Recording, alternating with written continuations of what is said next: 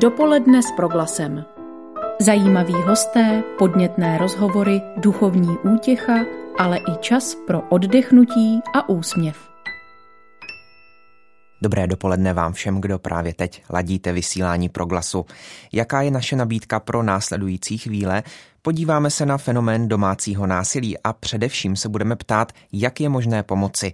Co s námi dělá stres, kterému možná i my podléháme? I na tuto otázku budeme dnes hledat odpověď. Zajímá vás, jak konkrétně probíhá karanténa, koho se týká a jak ji prožít. Více se dozvíte v čase kolem půl desáté a v závěru pořadu nás čeká jedno literární překvapení, takže zbývá už jen jedno. Přání dobrého poslechu posílá po rozhlasových vlnách proglasu Ondřej Havlíček.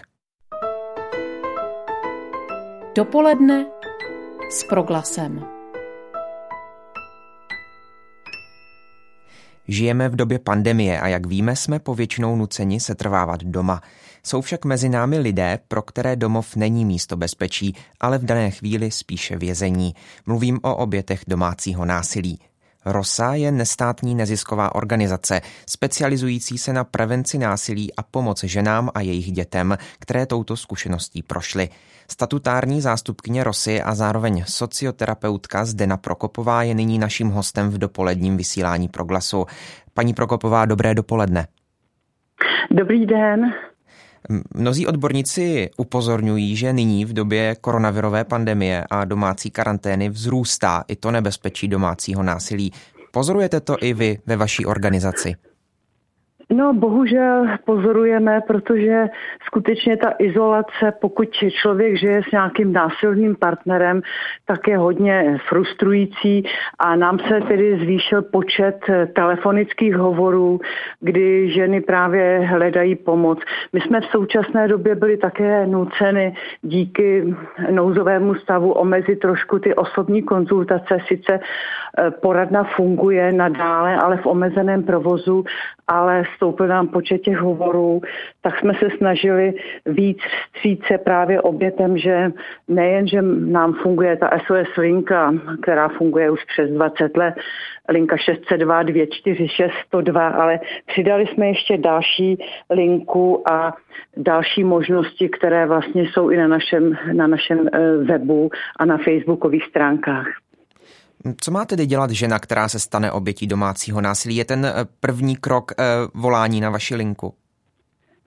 Já si myslím, že určitě je to velice důležité, aby každá žena nebo jakákoliv oběť, které vlastně na ní je páchano nějaké násilí, tak v první řadě je samozřejmě bezpečí. To znamená, pokud za zády budu mít násilného partnera, tak a jsem v ohrožení života, tak jedině volat policii, linku 158, dostat se do bezpečí. Jinak samozřejmě eh, ve směs eh, ne vždy jsme doma sami úplně, můžeme jít třeba i na procházku nebo na krátký nákup.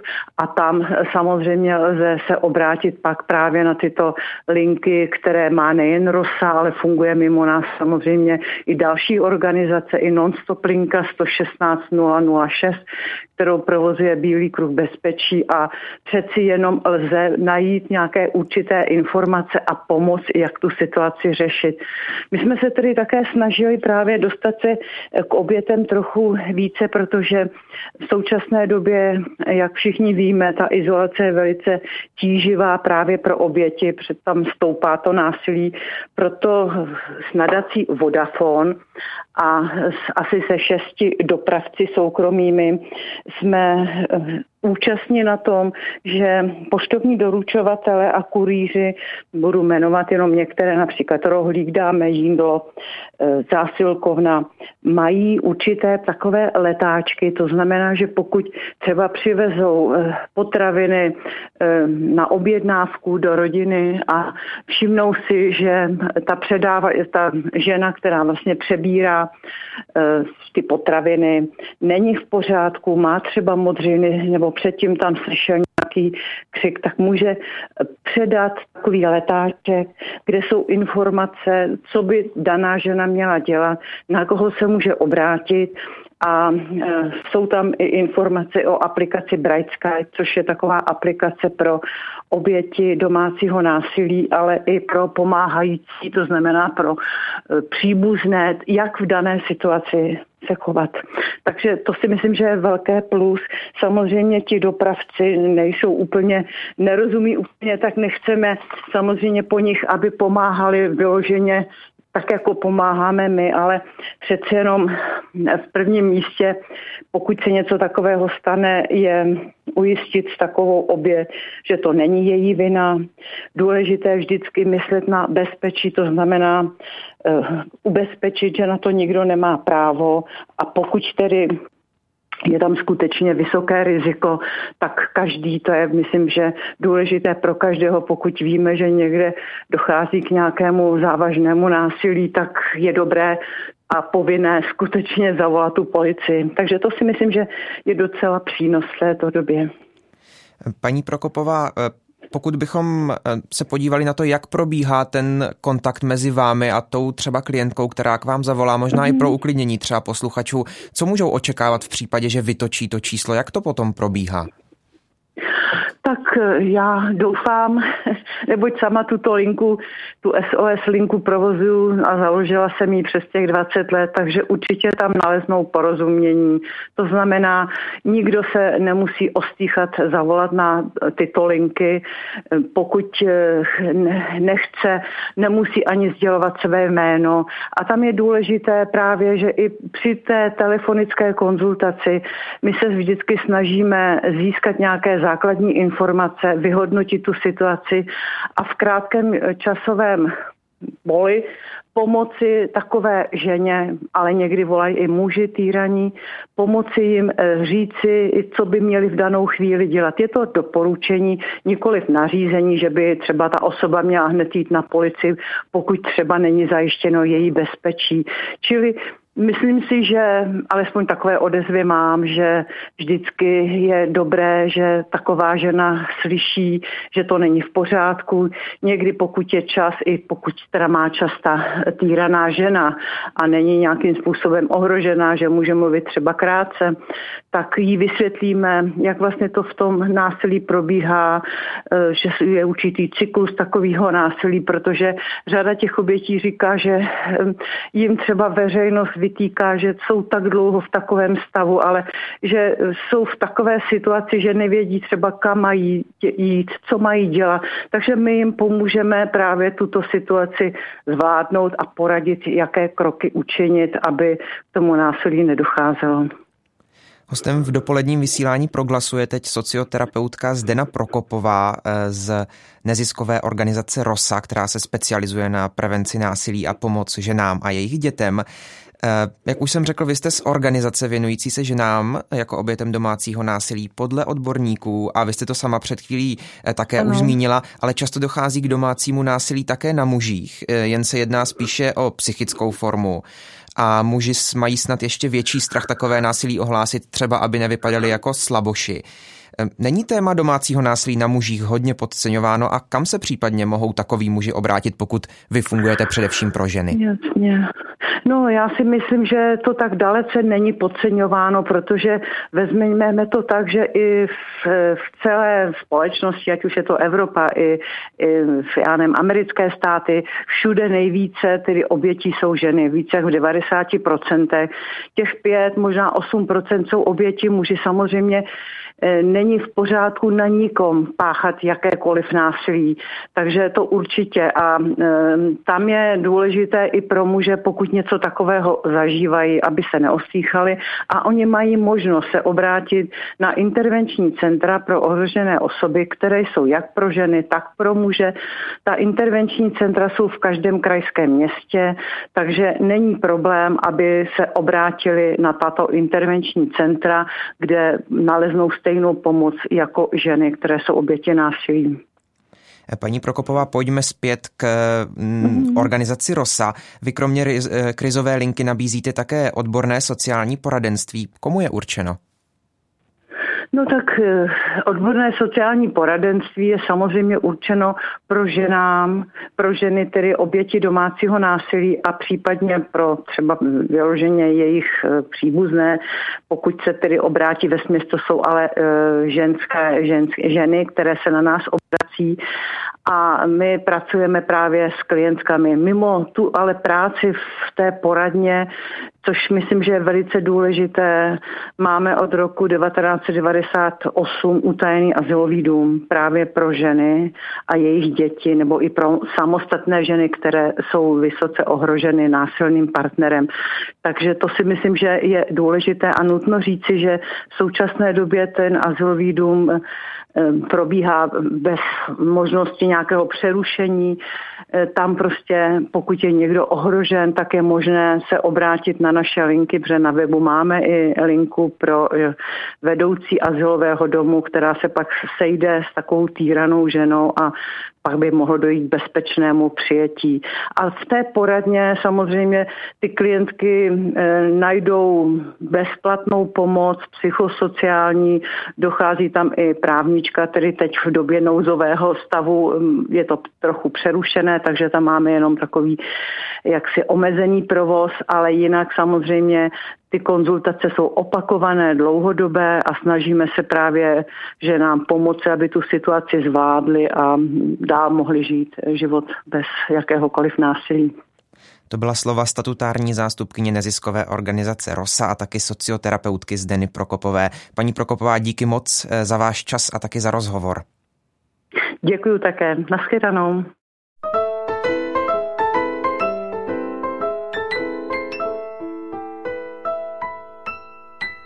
Posloucháte dopoledne s proglasem. Z médií často slyšíme, že jsme ve válce, ve válce s koronavirem.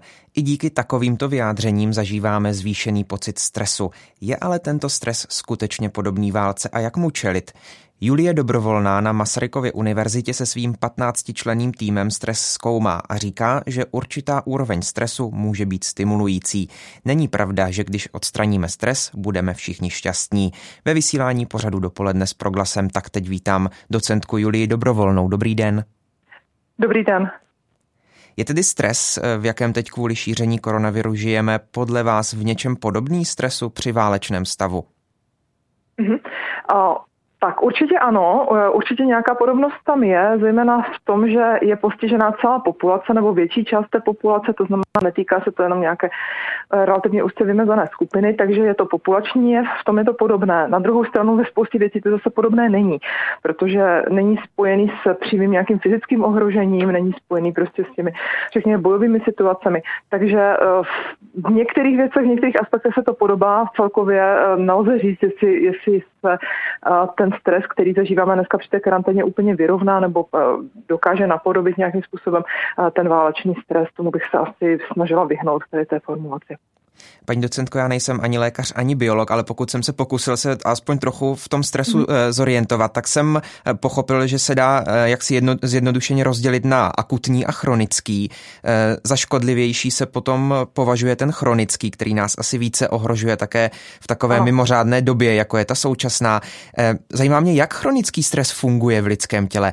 Dají se lajkovi jednoduše popsat ty vnitřní procesy stojící za průběhem stresu? Určitě, tak je to úplně přesně tak, jak říkáte. Takže ten akutní stres e, jsme schopni tolerovat ve velice, e, nebo takto, ve poměrně velmi vysoké intenzitě, aniž by docházelo ke vzniku nějakých zdravotních následků. U toho chronického stresu tomu tak být nemusí. Tam už můžou vznikat nejrůznější, nejrůznější onemocnění, která jsou s tím stresem spojována. Nejčastěji to bývají choroby ze skupiny tzv. civilizačních nemocí, to je starší název, dneska my už používáme název komplexní choroby, což jsou zejména třeba choroby kardiovaskulární a podobně. Takže ty určitě vznikat mohou.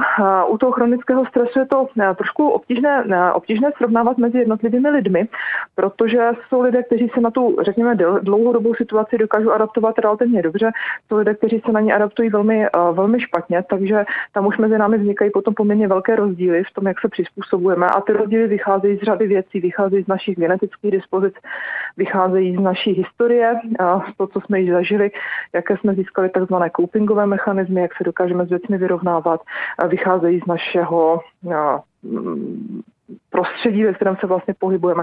Takže těch vlivů je tam celá řada.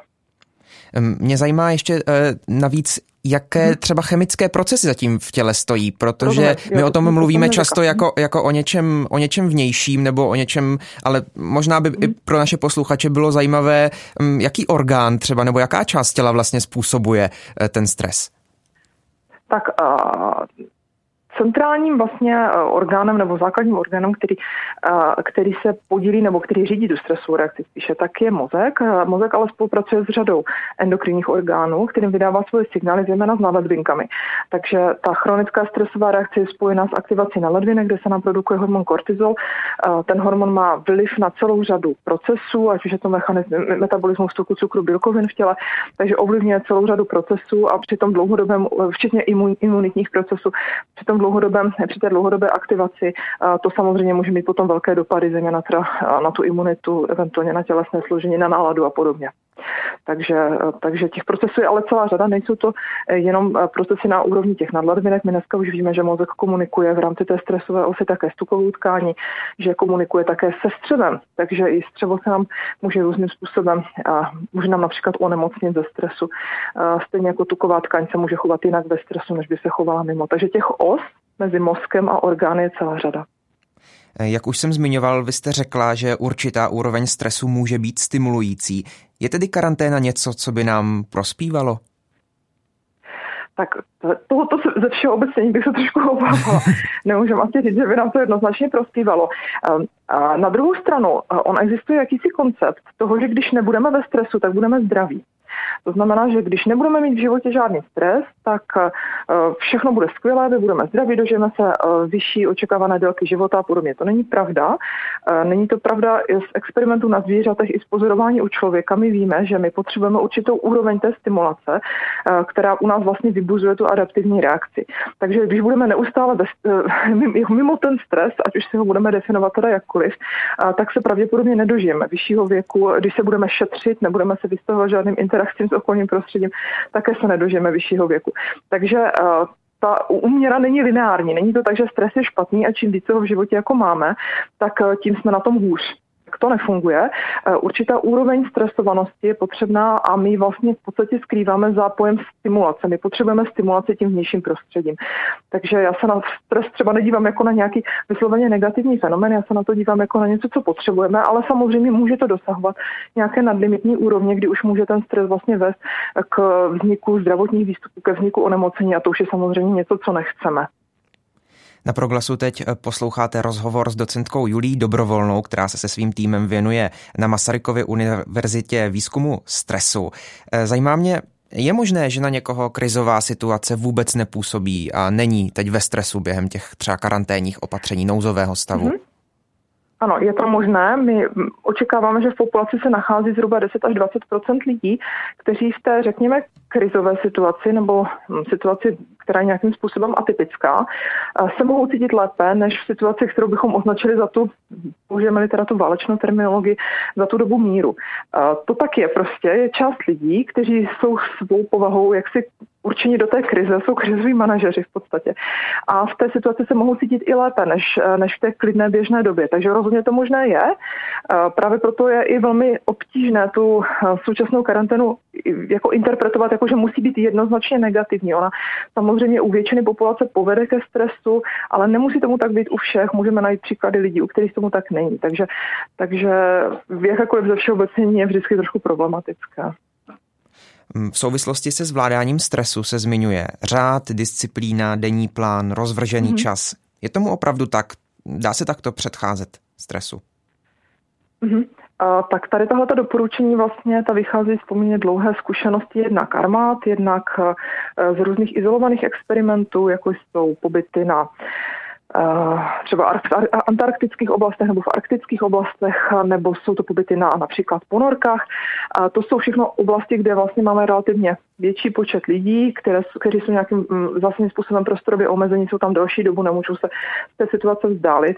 A víceméně všechny experimenty, které takto probíhají, které pozorují ty posádky, tak jednoznačně ukazují na to, že řád a disciplína, ale nemyslíme teď tím nějakou rigidně vyžadovanou disciplínu, ale spíš jako rozumné strukturování dne, má velký význam má to větší význam, než my jako běžná populace si myslíme. Takže ano, rozhodně ta rutina a ten řád svůj význam mají. Součástí toho řádu ale musí být i taky aktivity, které jsou spojené s nějakou relaxací. Takže když mluvím někde o té rutině a řádu, tak si to všichni představují jako vojenský drill. Takže budeme, že budeme prostě po vteřinách přesně něco dělat prostě úplně na druhou stranu. Tomu tak není, jo, protože na těch třeba v těch izolačních experimentech, že ti polárníci nebo lidi na ponorkách, vojáci na ponorkách, taky mají prostě svoje relaxační aktivity, které jsou ale zařazovány do té rutiny. Takže mají třeba promítání filmu na určité téma nebo čtení knih a tak dále. Takže součástí toho řádu samozřejmě, kromě těch povinností nebo v úvozovkách toho vytváření vlastního řádu, tak jsou potom i relaxační aktivity. Takže i na tohle je nutné myslet. Paní docentko, po uvolnění opatření a návratu k takzvaně normálnímu životu může přijít prý další vlna epidemie a další umrtvení společnosti. Byla by míra stresu v tomto případě větší po zkušenosti, kterou jsme a. získali? Mm, tak tady se dovolím jenom nějakou jako laickou predikci. Ono se dá velice ano, a tady se dá velice, velice špatně odhadnout, jak přesně by populace zareagovat, ale můžeme, můžeme předpokládat, že ta reakce by samozřejmě byla spíše negativní, protože ten stres, který by, tu, který by eh, to opětovné uvalení třeba opatření nebo opětovné zavedení nějakých, nějaké restrikce eh, vyvolalo, by byl pravděpodobně větší než stres, který by než stres, který by vznikl současným pokračováním té situace. Proto já jsem i trošičku skeptická z hlediska těch uvolňování, právě ne z toho důvodu epidemiologického, ale z toho důvodu vlastně vlivu na to duševní zdraví populace v případě, že by se ta opatření potom znovu zaváděla. Paní docentko, moje poslední otázka, tak jak jsme spolu celou dobu mluvili, e, zdá se mi, že jste, e, že jste fascinovaná tím výzkumem, výzkumem stresu. Co vás na tom nejvíc baví? Tak mě na tom výzkumu stresu rozhodně nejvíc baví, eh, že ten stres je vlastně fenomen, který se dotýká celé řady oblastí. Eh, dotýká se klinické medicíny, ale dotýká se i, řekněme, molekulární biologie, dotýká se psychologie, takže je to vlastně vysoce interdisciplinární fenomen. A to mě hrozně baví, takže se to dá zkoumat vlastně z mnoha pohledů, z mnoha úhlů. Eh, I ten můj výzkumný tým je interdisciplinární vysoce, takže máme tam odborníky z různých oblastí a to mi přijde velice zajímavě, velice fascinující a vlastně navazuju už na svého dědečka, který dokonce vlastně s objevitelem stresu Hansem Selim v 60. letech pracoval. Takže vlastně máme i jakousi rodinnou historii toho výzkumu stresu a to mě na tom hrozně baví. Říká Julie Dobrovolná, která na Masarykově univerzitě se svým 15-členým týmem zkoumá stres a ostatně tak, jak sama řekla, pokračuje v rodinné tradici. Paní docentko, děkuji za váš čas a budu se těšit na slyšenou. Já moc děkuji, mějte se krásně, nashledanou.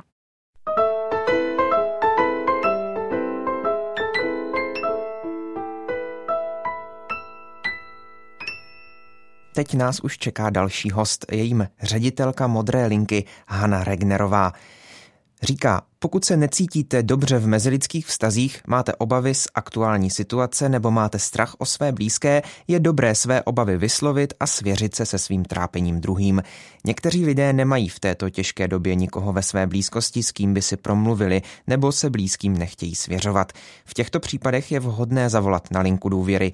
Můžete se na ní obrátit i v případě, že se cítíte osamělí, propadáte se do depresivních stavů, pociťujete úzkosti z budoucnosti nebo máte strach, že přijdete o práci a budete v existenciální tísni, říká ředitelka Modré linky Hanna Regnerová. Právě ona je teď po telefonních linkách dalších, dalším hostem dopoledne s proglasem. Paní Regnerová, přeji vám dobrý den. Já vám taky dobrý den. Paní ředitelko, zvedl se významně počet volajících v době pandemie? No, uh, musím to rozdělit na více, uh, více období, protože ze začátku určitě měli jsme až dvojnásobek hovorů nebo kontaktů, ale teď se to zase dostává do normálu, ale možná, co bych hodně zdůraznila, že, se to, že jsou to věci, které jsou hodně komplikované, že se jeden problém navaluje na druhý a, a to je potom těžké rozmotat. Dají se ty problémy, se kterými klienti volají, nějak typizovat? No, protože jsme linka, která je věnovaná nebo je určená pro všichni, všechny lidi, kteří bez rozdílu věku, eh, bez rozdílu nějakých témat nebo problémů, tak je to hodně eh, komplikované, abychom to nějak rozdělili, abych na něco nezapomněla.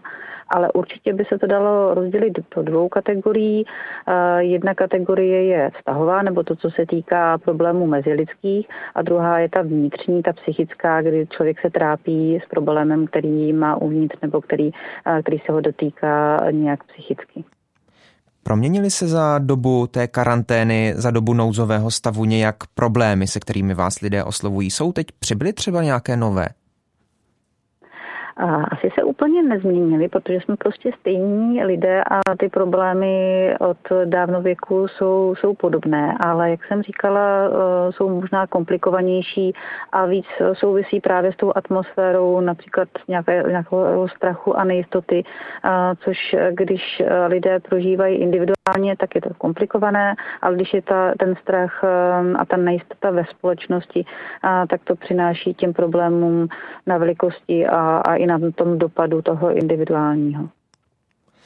Paní Regnerová, možná taková až kacířská otázka, ale je vůbec možné zodpovědět skutečně každý dotaz a poradit v každé jakékoliv životní situaci, se kterou eh, lidé na modrou linku zavolají? Opravdu zajímavá otázka. Já si myslím, že nejde jenom o to zodpovězení, ale jde o to, že ten člověk může sdílet a může mít nějaký náhled, možná i takové to vydechnutí, když jsem na to sám, že nejde jenom o informace nebo hned o to řešení, protože mm, ten problém nemusí mít řešení opravdu hned, nebo může mít prostě dlouhodobý, ale, ale to sdílení podle mě je ta odpověď, je, to, je, ta, je ta pomoc. Nevím na to sám. Hostem dopoledního vysílání Proglasu je dnes Hanna Regnerová, ředitelka Modré linky z Brna. Eh, paní Regnerová, obrátil se na vás v poslední době třeba eh, někdo, kdo koronavirem onemocněl a prožívá karanténu? Zajímá mě, co probíhá v mysli nakaženého člověka. Mm-hmm.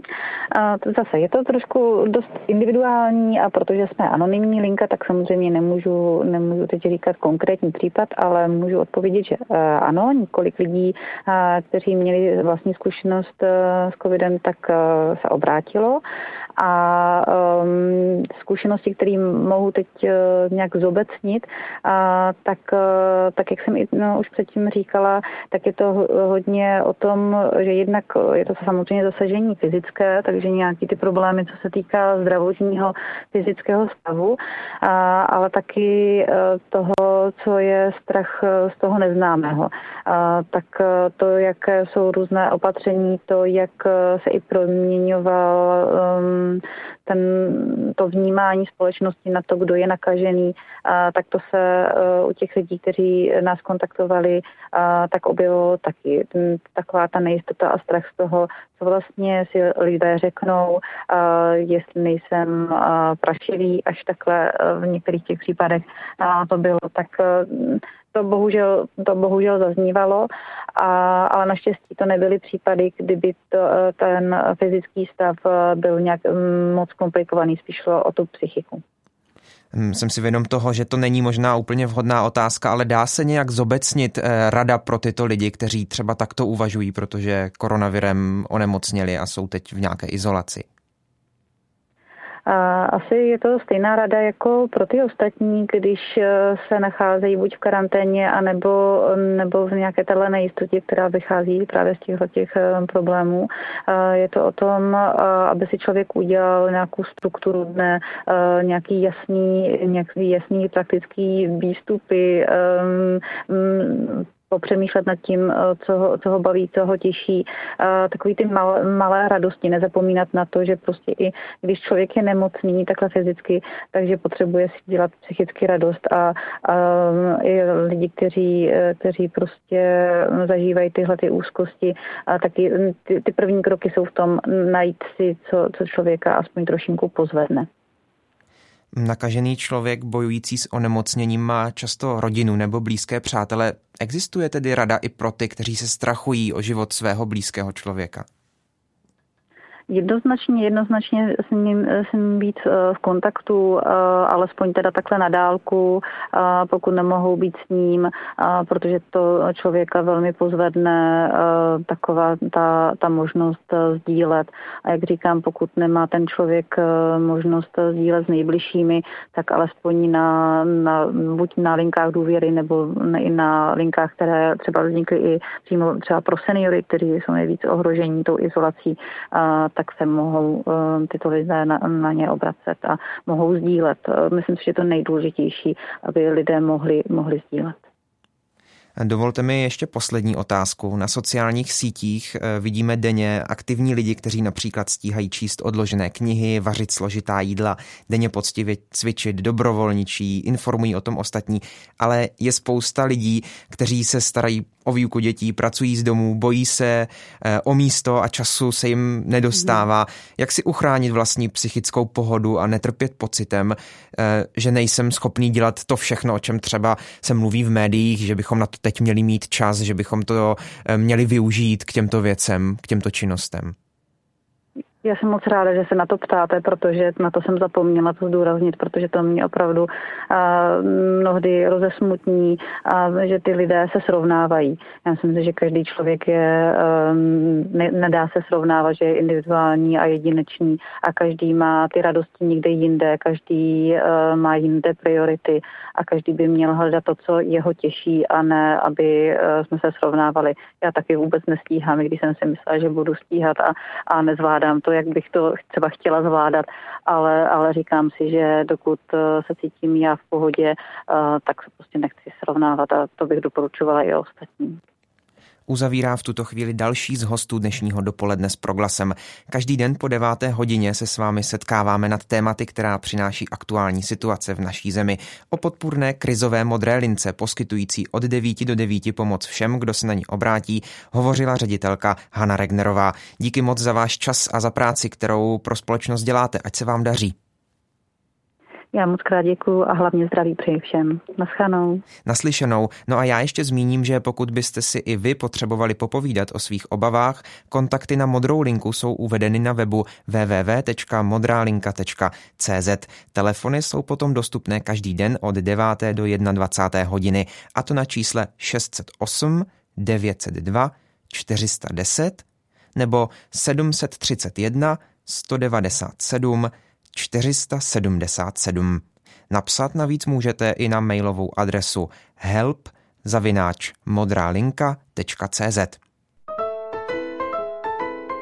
Dopoledne s proglasem. V uplynulých minutách jsme se spojili s českou spisovatelkou, autorkou oceňovaných pros, jako je například Hana nebo Tiché roky, paní Alenou Mornsteinovou a taky teď už máme na telefonních linkách. Dobrý den, jsme rádi, že se slyšíme.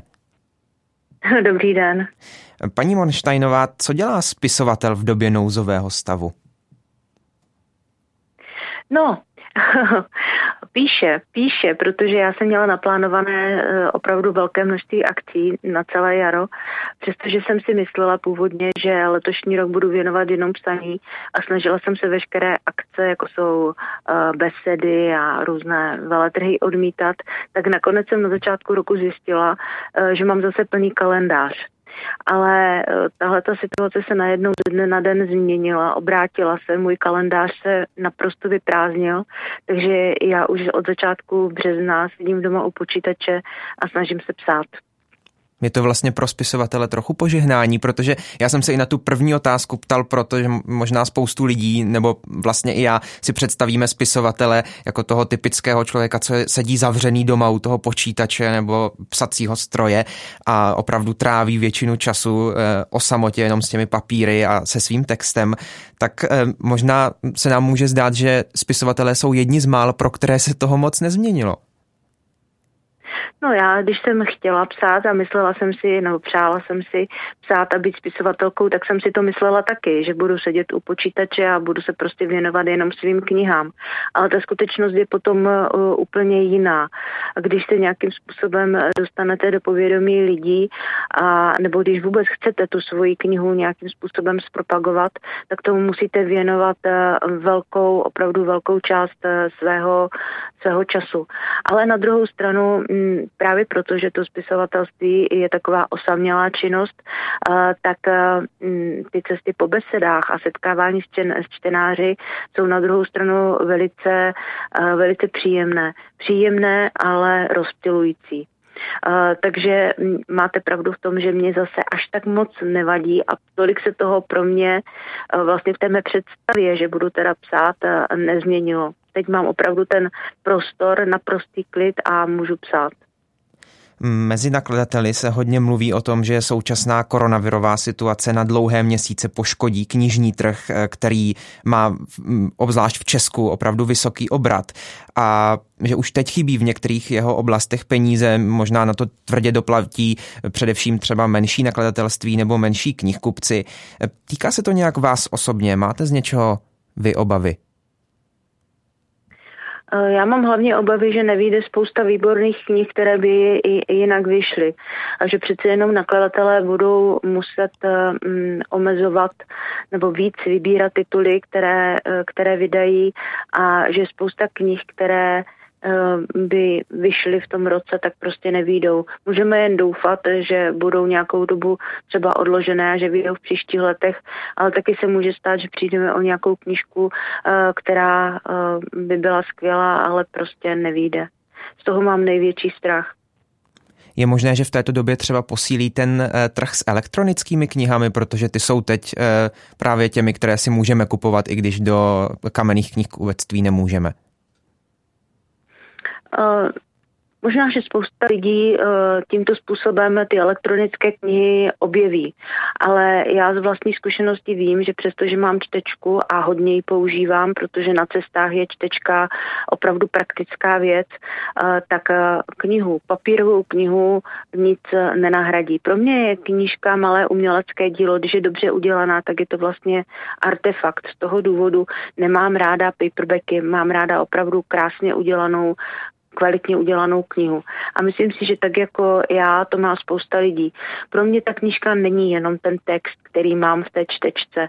Pro mě eh, je to i ta grafická úprava, je to i ta vůně té knihy. Takže eh, nemyslím si, že by elektronické knihy až tak do značné eh, míry posílily. Ono je to vidět i ve světě.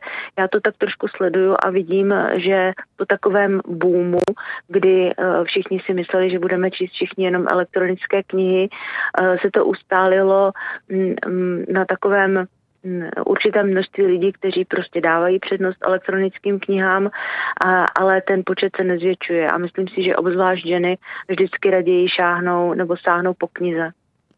Já vám úplně rozumím, také mám čtečku, ale tomu pocitu otevření nové knihy a třeba zaboření do nosu do jejich stránek eh, se nic nevyrovná. Eh, mluvíme teď na proglasu se spisovatelkou Alenou Mornsteinovou. Váš eh, román Hana, který se stal bestsellerem, se odehrává v poválečné době za tyfové, tyfové epidemie v roce 1954 ve vašem rodném Valašském Meziříčí atmosféra strachu, kdy jsou každý večer hlášeny na náměstí oběti této infekce, eh, tak eh, celá je vylíčena velmi věrohodně. Dá se to s tím, co prožíváme v posledních týdnech nějak srovnat, nebo je to absolutně nesrovnatelné? Eh, no, nesrovnatelné to není, i když samozřejmě uh, podstatný rozdíl je v tom, že když uh, ve Valašském Meziříčí v roce 1954 vypukla tyfová epidemie, tak zpočátku nikdo nevěděl, o, co se vlastně jedná. Zpočátku si všichni mysleli, že ti lidé, kteří onemocněli, mají chřipku nebo virózu, protože ono to onemocnění přišlo na přelomu února a března a teprve později se ukázalo, že se jedná o tyfus, že to je něco daleko daleko vážnějšího a v tu chvíli se začali, začala přijímat uh, opatření. Když to my teď jsme věděli, uh, jaké nebezpečí nám hrozí, co se blíží a mohli jsme se na to zavčas připravit. A to je, bych řekl, takový nejpodstatnější rozdíl. Pardon. Nabízí se samozřejmě otázka, jestli ta současná situace bude inspirací pro nová eh, literární díla. Jak to vidíte vy? Tak určitě se najde někdo, kdo to literárně zpracuje, ale určitě to nebudu já. je to samozřejmě zajímavé, jak lidé na tuhle situaci reagují různě. Někteří lidé jsou schopni se situaci přizpůsobit a řeknou si, ano, my to prostě nějakou dobu vydržíme. Jiní jako by se vzpírali těm nařízením a mají pocit, že je někdo omezuje jejich práva, takže tohle je určitě pro spisovatele velice zajímavé. Mm, váš nejnovější vydaný příběh najdeme v povídkové antologii Krvavý Bronx. Texty se týkají známé brněnské čtvrti, které se tak přezdívá. Jedná se o vyloučenou lokalitu. Jak se vám, co by nebrňačce, psalo o Brně? Bylo těžké se vžít do atmosféry ulic kolem Bratislavské a Cejlu? Pro mě ne, protože já jsem jednak jeden rok eh, v Brně studovala, i když už je to hodně let, tak jsem tam studovala jazykovou školu, roční pomaturitní studium a moje dcera žije v Praze a jednu dobu na Cejlu eh, téměř dva roky bydlela. Takže já, když jsem eh, za ní jezdila, tak jsem u ní bydlela na Cejlu, tak jsem Cejl nechci říct, že znala, ale trochu znala a trochu jsem si dokázala to místo, o kterém píšu, i, i představit. A já mám Brno ráda, mám k němu takový zvláštní vztah, protože můj tatínek v Brně kdysi studoval medicínu a vždycky Brno bylo jeho město, vždycky o něm krásně mluvil. Takže já považuji Brno tak trochu za svoje město. Na závěr, když mám na telefonních linkách spisovatelku, tak se nemůžu nezeptat, co právě čtete vy sama? Co byste našim posluchačům do dlouhých dnů, kdy má eh, řada třeba na čtení více času, doporučila?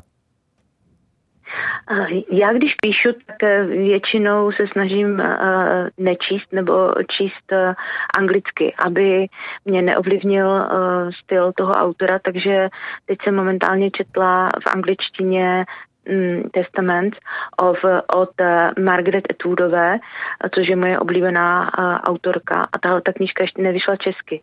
Ale kdybych měla něco doporučit, tak docela určitě bych eh, doporučila od Margaret Atwoodové knížku Alias Grace, která je naprosto, naprosto skvělá No a uh, moje uh, taková srdeční záležitost, anebo můj nejoblíbenější autor je e, John Irving a kniha, ke které se úplně nejraději vracím, je Modlitba za Owena Meanyho. To je kniha, uh, kterou jsem četla několikrát a po každé v ní nacházím něco nového.